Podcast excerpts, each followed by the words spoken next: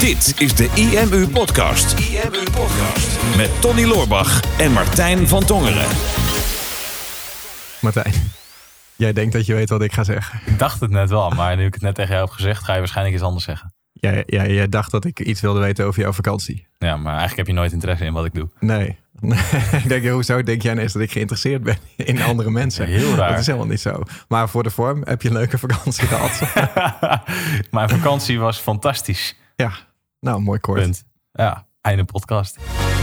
IMU Podcast. Want, waar ben je geweest? Ik ben ik op, vraag er eh, even op door. Dat is goed voor, eh, voor de inleiding. Ja, precies. Nee, ik, was op, eh, ik was op Corfu. Wat leuk dat je geïnteresseerd bent. Ja, ja, ik ben heel geïnteresseerd. Ik was op Corfu samen met mijn vriendin. En het was, was echt, echt zo chill. Altijd als ik op vakantie ga, dan, eh, dan onderneem ik vaak nogal veel. Dan denk ik, nou, ik Mhm. ben hier nu. Dus ik wilde nu ook alles doen wat hier te zien is. Alles doen wat hier te doen is. Dat was een paar jaar geleden was het nog wat extremer dan, eh, dan de laatste paar keer. Dus dan maak je al wat keuzes. Dat je niet je dag helemaal vol ramt. Maar dat je gewoon Mhm. een paar highlights dan bezoekt of zo. Maar we waren nu in een, in een resort met echt vet mooi uitzicht. Groot zwembad, vet mooi weer. Ehm zaten ook aan het strand, aan de zee. En daar kon je gewoon liggen op die lichtbedjes. En ik had boekjes meegenomen. Ik had mijn Ja. laptop expres niet meegenomen. Heerlijk. Maar met mijn vriendin afgesproken dat ik echt even zou gaan ontspannen. Nou ja, Niet, dan eh, ben je toch- businessboeken gaan lezen. Ja, toen ben ik businessboeken gaan lezen. Maar ja, daar kom ik nooit aan toe.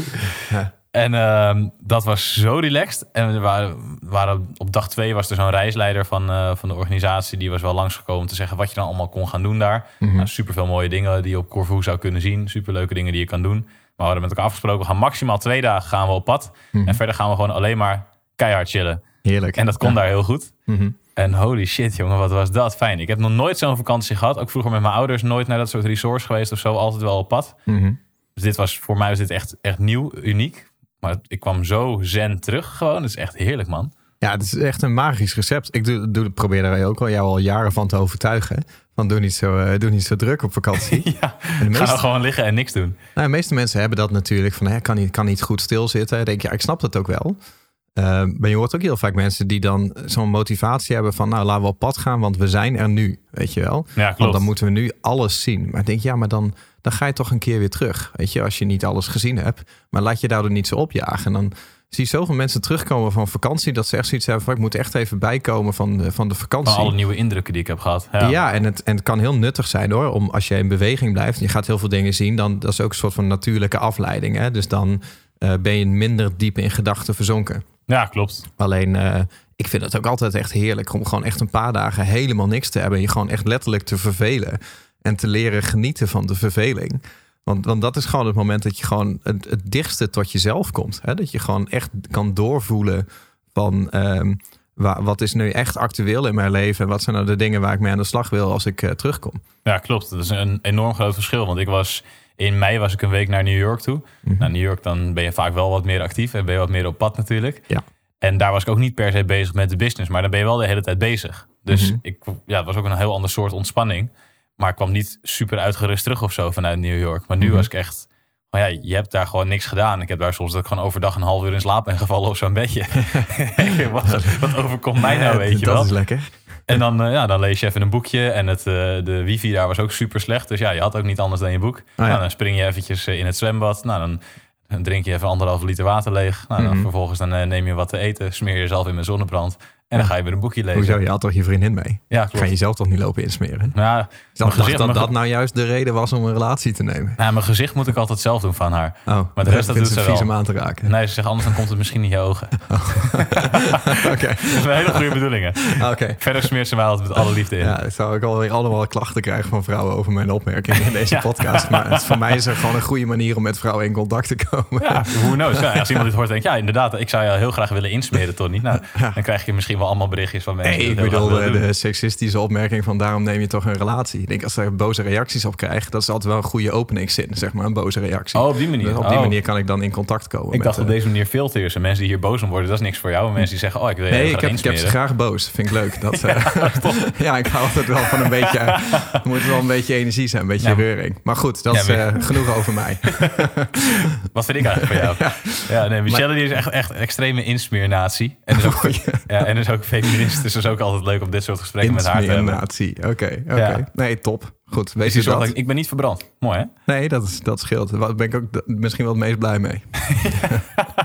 nee, ik ben, blij dat je, ik ben blij dat je lekker opgeladen bent. En dat je lekker aan het lezen bent geweest. Want ik ben benieuwd, heb je nog, heb je nog een beetje inzichten gehad uit alles wat je gelezen hebt? Ja, ik heb, ik heb eh, vijf boeken gelezen waar Rempel op vakantie is. Meer in de afgelopen twee jaar. Am, prentenboeken was, dan.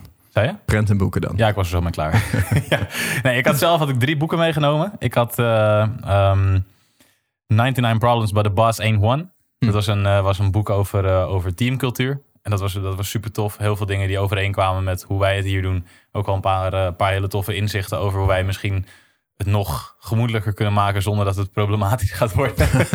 Ze hebben ook al hun problemen gedeeld in dat, eh, in dat boek. En daar zag ik, wel, zag ik wel heel veel uitdagingen die wij de afgelopen jaren ook hebben gehad. Van, als een cultuur te vrij en te autonoom wordt. Ja, als je dan de verkeerde persoon in je team hebt, dan kan dat voor eh, Nou ja, hele scheve gezichten zorgen. veel ruimte nemen, het veel vrijheden, te Precies. weinig verantwoordelijkheden. Ja. Mhm. ja, en mensen die eh, te snel te entitled werden, ja. verwachten dat ze aandelen zouden krijgen. Want we- ik doe toch ook heel veel voor het bedrijf. Mhm. En op die manier er dan ook echt in staan en er op die manier mee aan het werk zijn. van, ik hou ook al twee jaar de stoel warm en ik laat al twee jaar eh, de lucht hier door mijn longen gaan in het kantoor. Dus nou heb ik toch wel recht op een loonsverhoging of op een eh, stuk aandelen. Exact, ja, Ja. want Martijn die heeft, nu, heeft ook aandelen. Hè?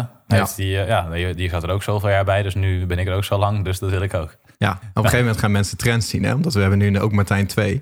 Ja. En die heeft ook aandelen. Dus ik heb al begrepen dat een aantal teamleden nou van plan zijn om hun voornaam te laten wijzigen.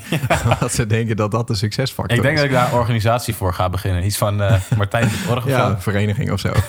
ja. Oké. ja, goed, dat was boek 1. Super tof, eh, super tof om te lezen. Heb ik in het vliegtuig gelezen op de eerste dag daar zo. En ehm, toen dacht ik, nou, ik wil niet meteen weer een volgend businessboek induiken. Dus heb ik voor het eerst sinds Harry Potter heb ik weer een fictieboek gelezen. Wauw. Texas Ranger. Verder geen inzicht uitgehaald, maar dat verslond ik. Was, vond ik super tof om te doen. Die heb ik gewoon daar in een souvenirwinkeltje gekocht. Hm. En daarna las ik een boek en ik denk dat dat wel een interessante is om, eh, om het in deze podcast ook wat langer over te hebben. Dat was een boek Customer Success. En ehm, dat ging over, je raadt het niet, klantsucces. Over bedrijven die een afdeling eh klantsucces zouden hebben met klantsuccesmanagers. En hoe je dat zou moeten insteken als organisatie. Mhm. En klantsucces is natuurlijk iets waar wij al, al jaren ook mee bezig zijn. Want wij willen niet alleen ja, support leveren aan klanten, maar we willen ook echt helpen om onze klanten te helpen om echt succesvol te worden. En daar hebben we, ja, dat is altijd de ruggengraat van onze business geweest. Mhm. En daar vind ik het wel tof om daarover te lezen natuurlijk. Altijd, want ik las dus helemaal niet veel. Maar ik had dat boek al heel lang liggen, dus die wilde ik graag lezen. Mhm. En het boek dat was dan geschreven door iemand die een tijd met Salesforce had samengewerkt als organisatie. Dus dat is wel meer de corporate kant op. En ja, heel veel blabla ertussen. Maar er stonden ook al een aantal hele interessante dingen in waarvan ik dacht, ja, als je er op die manier naar kijkt, dan kan je er misschien nog wel veel meer, eh, veel meer uithalen om je klanten vervolgens weer gelukkiger te maken, succesvoller te maken, waardoor jij zelf als onderneming en ondernemer natuurlijk ook weer blijer en eh, succesvoller wordt. Zoals. Zoals, ja, daar komt. Ja, want het is een hele mooie pitch, maar daar hebben we nog helemaal niks aan. dat er stonden nuttige dingen in. Ja, denken mensen, ja, maar wat, wat, is de cliffhanger. Ah, oké, oké. Dat is de cliffhanger. Nou, Nee, het gaat er natuurlijk om dat je. Er zit, er zit een verschil tussen klantsupport en klantsucces. En dat onderscheid dat willen ze eerst heel erg duidelijk maken. Van, hè, je hebt Mhm. mensen die stellen vragen en die verwachten snel een bepaald antwoord daarop. Maar wat klantsucces eigenlijk is, dat is een stukje proactiever. Dus je Mhm. gaat kijken naar hè, hoe gebruikt eh, mijn klant bijvoorbeeld mijn cursus? Of hoe gebruikt mijn klant mijn software tool? Ehm, hoe gebruikt mijn klant mijn coaching? En hoe succesvol is hij, is hij of zij daarin? Mhm. En een van de dingen die ik wel opvallend vond, dat was ook gewoon de titel van een hoofdstuk. Klanten verwachten dat jij ze succesvol gaat maken. Mhm. Ja. Dat is wel herkenbaar. Mhm. Wij hebben ook genoeg, eh, genoeg klanten gehad die gewoon zeiden van, nou, ik koop jullie product. En laat maar komen nu dat succes, Ja, weet je wel. precies. Terwijl ja, je moet zelf vaak ook nog wel iets doen met een product om succesvol te worden. Wij maken altijd die vergelijking toch met een, eh, met een fitnessprogramma. Van, ja, je kan wel een, een, eh, krijg een sixpack in zes weken programma kopen. Maar als je vervolgens zes weken lang op de bank gaat zitten chips vreten, heb je nog steeds een dikke buik. Ja, precies. Ja, nou heb je een sixpack voor je op tafel staan waarschijnlijk. Ja, waarschijnlijk. Maar dat is iets anders. Ja. Dat is iets anders. Dus ja, dat, dat is. Maar klanten verwachten wel. Ja, als ik jouw product koop, dan verwacht ik dat jij mij succesvol gaat maken. Dus de Mhm. boodschap daarin was bijvoorbeeld van: hey, je moet zorgen dat je echt jij, jouw product eh, voldoet aan een bepaalde behoefte. Mhm. En, en jij, wil, jij wil je klant daarmee gaan helpen. Maar het is ook heel erg belangrijk dat je gaat kijken naar wat verwacht jouw klant nou precies als hij of zij klant bij jou wordt. En hoe snel kun jij ervoor zorgen dat die klant zo snel eh, zijn eerste successen gaat boeken? Mhm. Want wij hebben bijvoorbeeld onze website software natuurlijk. En terwijl ik aan het lezen was, dacht ik, en wij dat gelukkig al daarvoor ook wel daar regelmatig over gehad, van hey, we moeten ervoor zorgen dat mensen sneller eigenlijk nog veel sneller hun pagina's live hebben. Want we merken dat mensen nu vaak eerst een hele site bouwen en Mhm. dan pas een stap gaan zetten. Maar dan duurt het vaak best wel lang voordat je echt een succes voelt. Terwijl je kan met Phoenix ook in een uur een pagina live hebben staan. Mhm. Binnen een uur eh, een advertentie online zetten, waardoor je ineens je eerste opt-in binnen hebt of al je Ja. eerste sale binnen hebt. En dan Mhm. heb je ineens hele snelle implementatie, heel snel succes, waardoor de kans dat je klant blijer is veel groter is. En waardoor de kans dus dat die klant blijft ook veel groter is. Ja, en dan wordt het op een gegeven moment klantgeluk. Precies, ja. Ja, en ik klantsucces, dat het meest tastbare is denk ik bij, eh, bij ons. Hè. Wij leren mensen echt hoe ze succesvoller worden als ondernemer. En het is ook tastbaar voor een coach. Van hè, iemand die eh, jou inderdaad helpt met afvallen. Of die jou helpt met beperkende overtuiging. Of die je uit je burn-out haalt. Dat is ook redelijk makkelijk af te meten van wat is dan succes. Of wat is dan progressie. Ehm, alleen als jij gewoon een webshop hebt en je verkoopt gewoon fysieke producten. Hè, dan is dat vaak minder tastbaar voor Klopt. ondernemers. Terwijl ehm, het principe is denk ik hetzelfde. Hè? Je wil eigenlijk gewoon zorgen dat mensen niet alleen jouw product hebben afgerekend, maar dat ze zo snel mogelijk iets met jouw product gaan doen. ja. eh, en daar zo snel mogelijk een positieve ervaring van hebben. Hè? En hoeveel te langer die positieve ervaring uitblijft, des te minder dat eigenlijk voor je business is. Ja, en als je kijkt naar eh, Coolblue, die is ook een webshop. Maar die, Mhm. die heeft ook wel het hele klantsuccesprincipe echt wel omarmd. Ja. Hè? Van hey, ga aan de slag met het product. Hier heb je nog een manual die je nagestuurd krijgt. Mhm. Nog een extra uitlegvideo. Laat even weten wat je ervan vond. Kunnen we je nog ergens mee helpen? En dat Mhm. is natuurlijk ook een, ja, het, het principe. Coolblue is eigenlijk dozen schuiven, maar zij hebben er echt een hele ervaring van gemaakt. Het is echt klantgeluk, klantgelukbedrijf. Ja, klopt. Ja, maar dat is ook wel een beetje hoe de, hoe de wereld ontwikkelt. Hè? Als je kijkt wat voor producten er nu op de markt zijn eh, en wat er vroeger was, dat het heel erg is ingespeeld, precies op wat jij zegt. Een klant wil dat de verkoper hem succesvol maakt, om Ja. wat jij ook maar hebt. Eh, ondernemers willen bij hun dat, dat wij ze helpen, eh, of dat wij zorgen dat ze meer bezoekers en meer klanten gaan krijgen. En dat denk ik met de meeste ehm, eh, meeste producten wel zo. Ik word nu op Instagram, ik weet niet of jij dat ook hebt, maar ik word helemaal doodgespamd met een of ander revolutionair nieuw apparaatje tegen, tegen puistjes. Heb je dat ook gezien? Nee, ik denk dat Oké. gewoon specifiek op jou getarget is, nou, je dat veel hebt. Gezichtherkenning. ja, ja, bedankt man.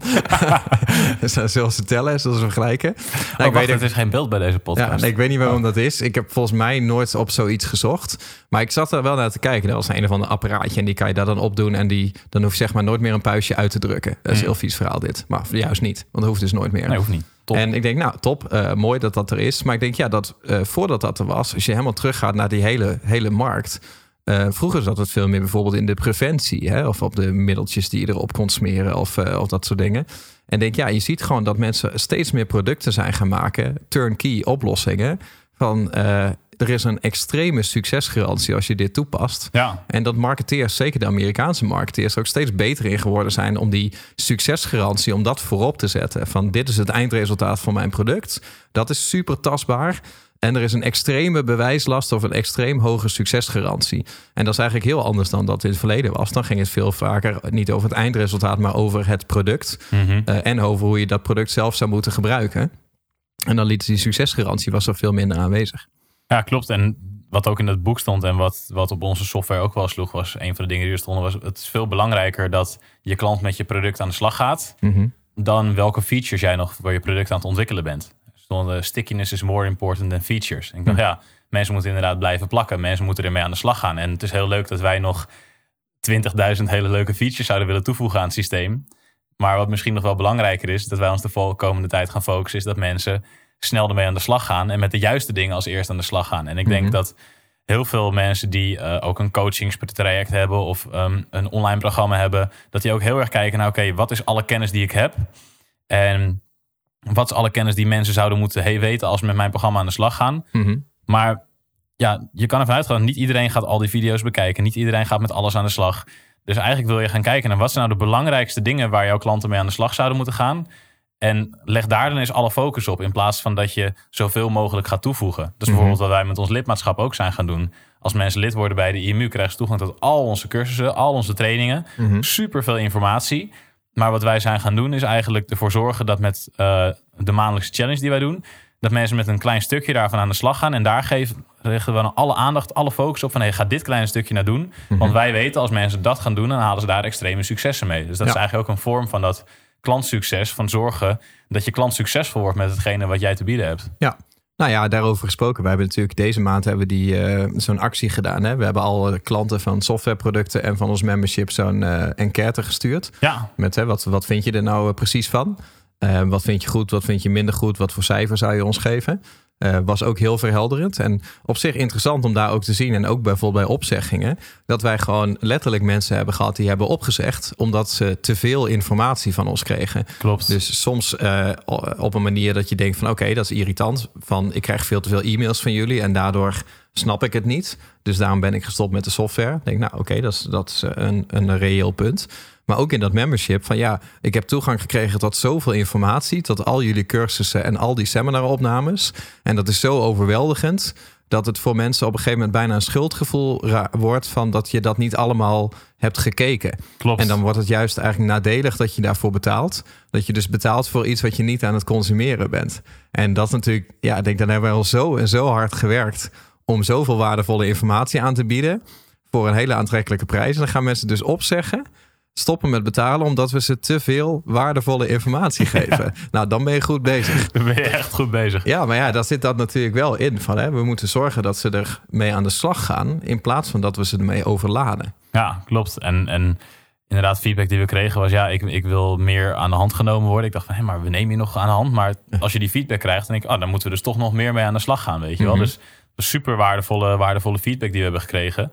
En wat wij ook hebben gedaan is nadat we die feedback hebben, uh, die feedbackformulier hebben verzonden. Dus iedereen die ons lager dan een 7 heeft gegeven, hebben we allemaal weer persoonlijk één op één opgevolgd. Ook om weer te kijken van oké, hoe kunnen we mhm. jou verder helpen? Um, is er iets met de verwachtingen die niet klopten? Hè? Had, je, had je iets anders verwacht dan het product wat je uiteindelijk hebt gekocht? Mhm. Of heb je een uitdaging waar je tegenaan loopt? Maar in ieder geval van hoe kunnen we van die 6, hoe kunnen we daar weer een 9 of een 10 van maken? Ja. En dat is, nu, dat is nu de sport die we nu aan het, uh, aan het spelen zijn. En nog iets anders wat we ook kort geleden hebben geïntroduceerd. En dat was ook al voordat ik dit boek had gelezen. Maar mhm. is, uh, is dat we met een nieuwe tool aan de slag zijn gegaan. En volgens mij hebben we dat een paar podcasts geleden wel gedeeld dat we daarmee bezig waren. Maar we zijn naar een nieuw supportsysteem overgestapt, Intercom. Mhm. En dat werkt een stuk intuïtiever voor, uh, voor ons supportteam dan de tool die we hiervoor gebruikten. Hiervoor gebruikten we Zendesk. Dat is echt mhm. een van de grootste en meest bekende oplossingen eigenlijk voor, uh, voor veel bedrijven die, die klantsupport doen, die met tickets werken. Alleen wij vonden het altijd al best wel een log systeem. En het voelt helemaal niet persoonlijk. Mhm. Terwijl ja, persoonlijkheid, dat is altijd een beetje de kracht geweest van, van de IMU. En mhm. wij stralen het aan de voorkant, stralen wij dat heel erg uit. Ja. En in het verleden stralen wij dat aan de achterkant ook heel erg uit. Mhm. Alleen op het moment dat we groter gingen worden en we systemen nodig hadden, werden die processen ook weer een stuk logger. En toen kwamen we erachter dat er nu een aantal tools zijn die een paar jaar geleden nog niet echt heel goed ontwikkeld waren. Dat die dat nu wel zijn, zoals Intercom. En daar is de beleving weer veel persoonlijker.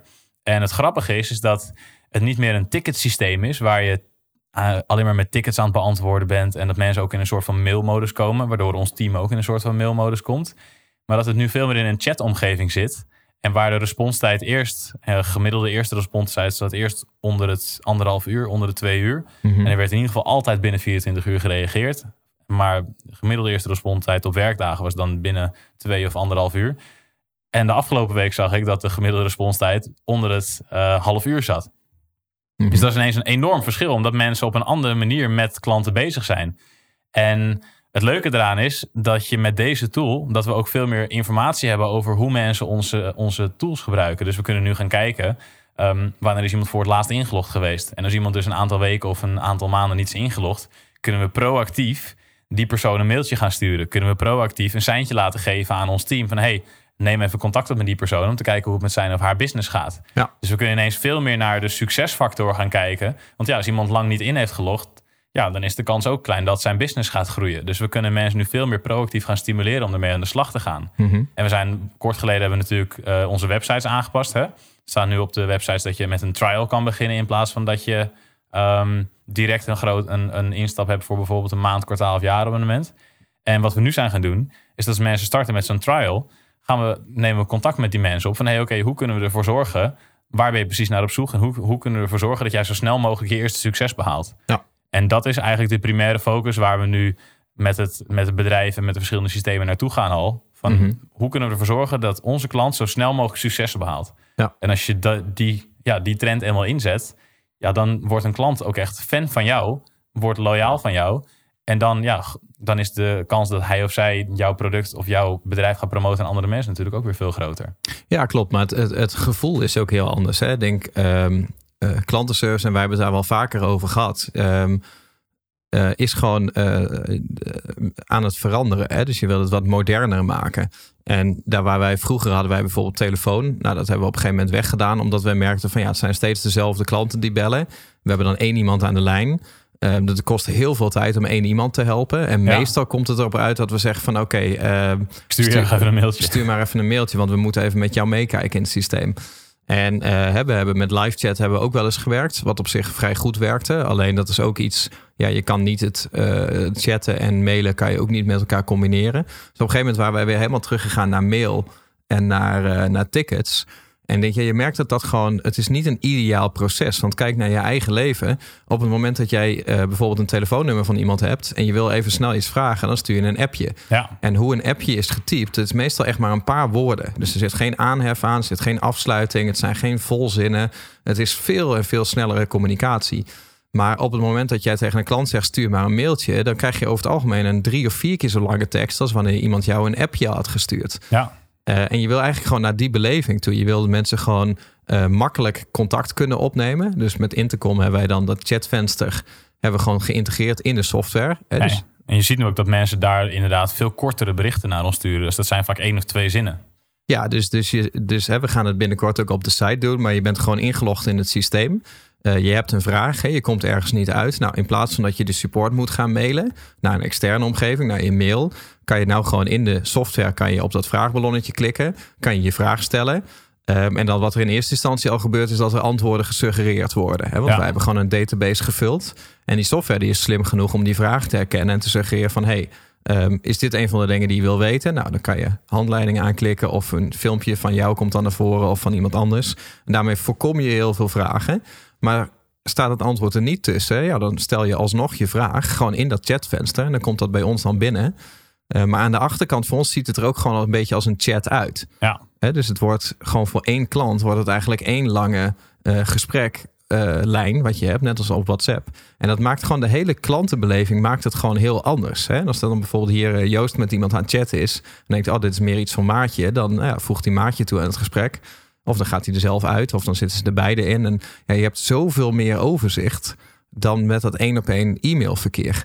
En dat, dat is al wel de grootste winst, denk ik, die we nu hebben. Gewoon dat het veel minder uren kost. Klopt, het kost veel minder uren. Je bent er sneller mee bezig. Het voelt veel persoonlijker, want je ziet ook de gezichten van de mensen wie er aan chatten. Mhm. Um, je, uh, je wordt met je voornaam aangesproken Mhm. als je het chatboxje openklikt. Want wij hebben het zo geprogrammeerd, of wij, hebben die koppeling zo gelegd. Dat er zo staat, hoi Martijn, als ik in mijn website zit, dan kunnen we je ergens mee helpen. Dus je voelt je ook meteen persoonlijker aangesproken, waardoor Ja. de drempel om contact op te nemen is lager. En die Mhm. willen we ook weer wat lager maken. Want ja, we, we willen graag als mensen vragen hebben dat ze die aan ons stellen. Ja. En dat ze dat niet achterhouden. Want ja, als iemand een vraag heeft en hij stelt hem en we kunnen diegene helpen, dan is de kans op zijn of haar succes weer veel groter dan Mhm. als wij drie drempels opwerpen voordat iemand een vraag aan ons kan stellen. Ja. Dus we willen ook graag dat mensen contact met ons opnemen als zij ergens mee zitten.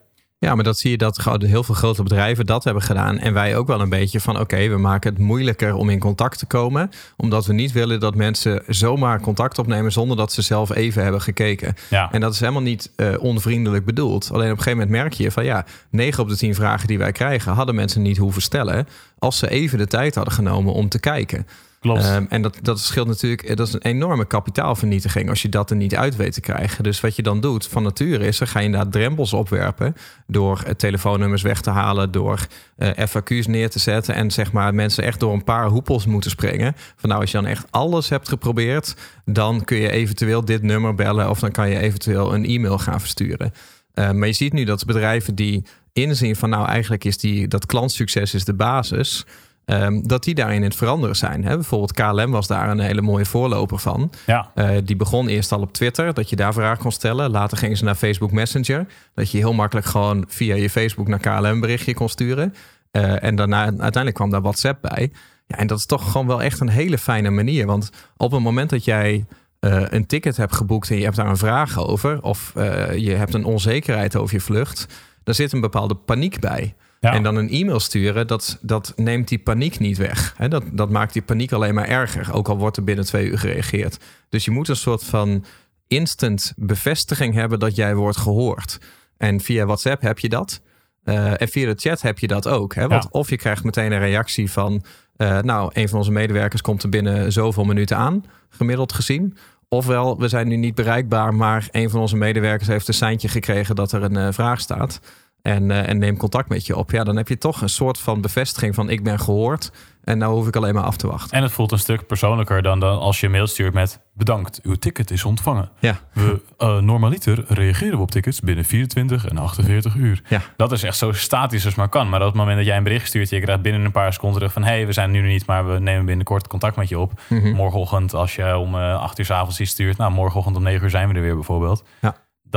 Voelt veel directer, persoonlijker en logischer. En dan heb je inderdaad nul van die frustraties... en je weet ook meteen waar je aan toe bent. Mhm.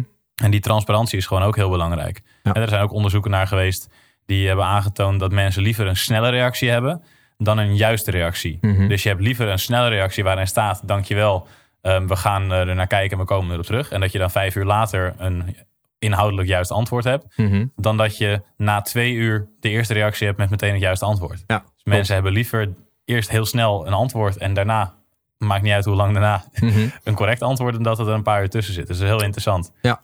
En ander, ander interessant iets wat ik ook nog wel eh, naar voren wilde brengen eventjes is wat in het boek stond. Is we noemen het klantenservice en klantensucces noemen we altijd after sales. Mhm. Hè, want het gebeurt na de verkoop. Maar onze producten en steeds meer mensen, ja, je leeft eigenlijk in een soort van lidmaatschap-economie. Mhm. Steeds vaker is het zo dat iemand is klant bij je.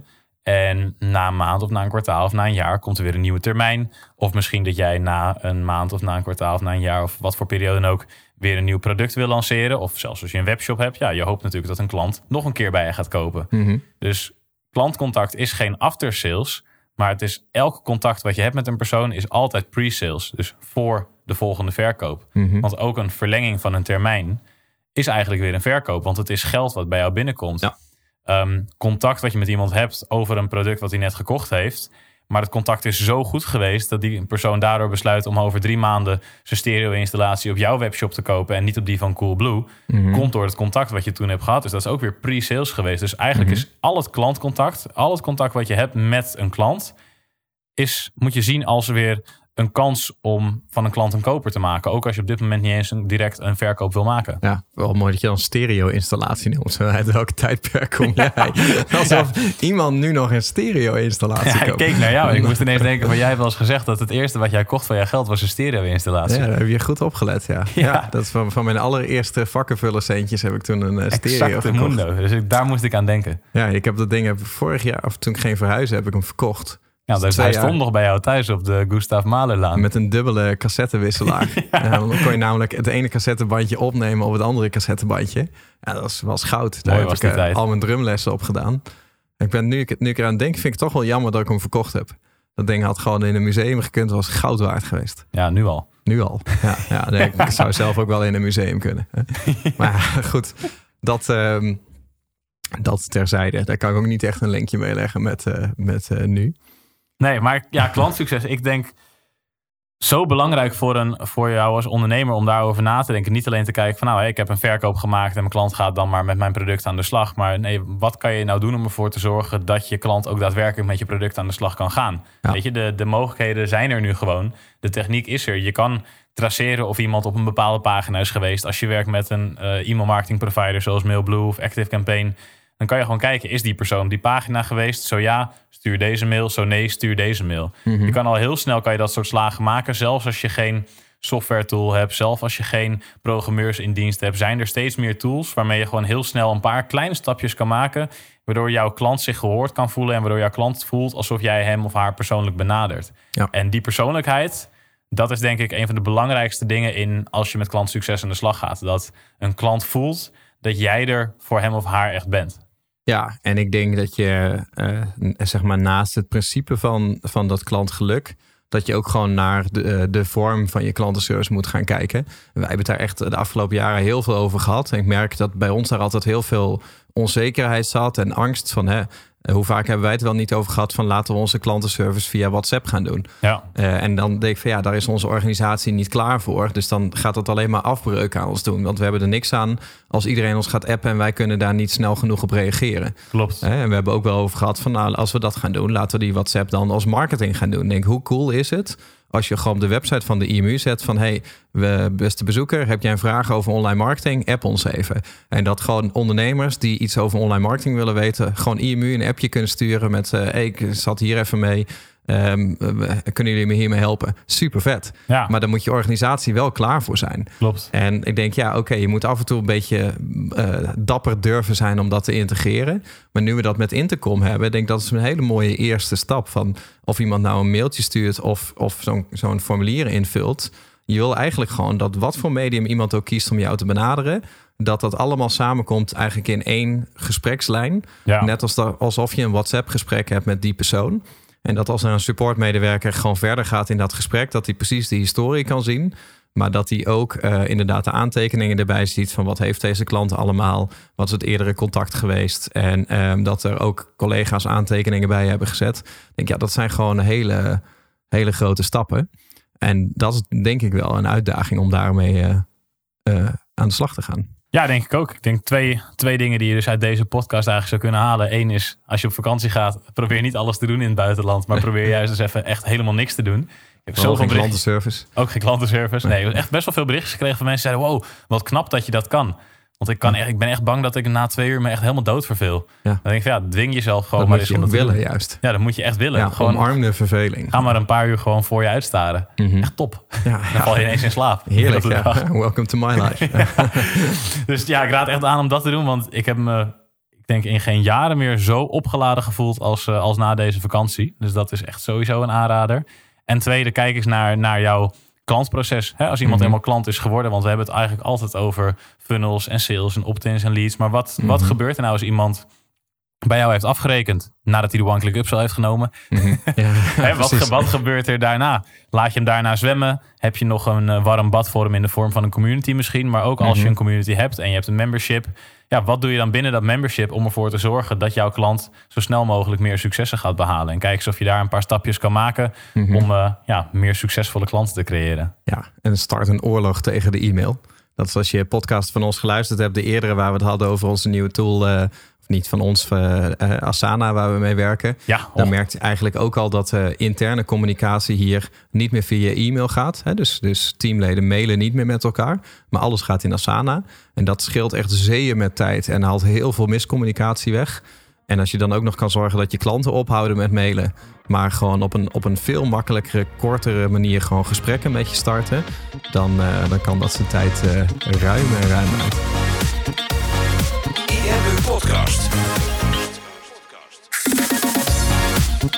Super tof dat je hebt geluisterd naar de IMU podcast. Ik hoop dat je dit waardevol vond en dat je er inzichten uit hebt kunnen halen voor jezelf en voor je eigen business. Vond je dit nou een waardevolle podcast, dan zouden Tony en ik het heel erg waarderen als je dat zou willen delen. Enerzijds door dat bijvoorbeeld te delen via je eigen Instagram of via LinkedIn. Door een screenshot te maken van je telefoonscherm en ons daar even in te taggen. Maar wat we nog meer zouden waarderen is als je de tijd en moeite zou willen nemen om een review achter te laten. Werk je met een Apple-telefoon, dan kan je dat doen binnen je eigen podcast-app door daar een review te geven. Geef ons een x aantal sterren met daarbij een korte motivatie wat je van onze podcast vindt. Zouden we echt enorm waarderen als je die tijd zou willen nemen. En werk je met een Android-telefoon, dan zie je dat, daar, eh, dat de meeste apps geen review-mogelijkheid hebben. Wat we dan heel erg zouden waarderen is als je op Google IMU zou willen intypen en vervolgens via de Google Review-sectie iets zou willen vertellen over de IMU, wat je van ons vindt en wat je aan onze podcast hebt gehad. Alvast heel erg bedankt en ik hoop natuurlijk dat we je volgende week weer mogen verblijden met een volgende aflevering van de IMU Podcast.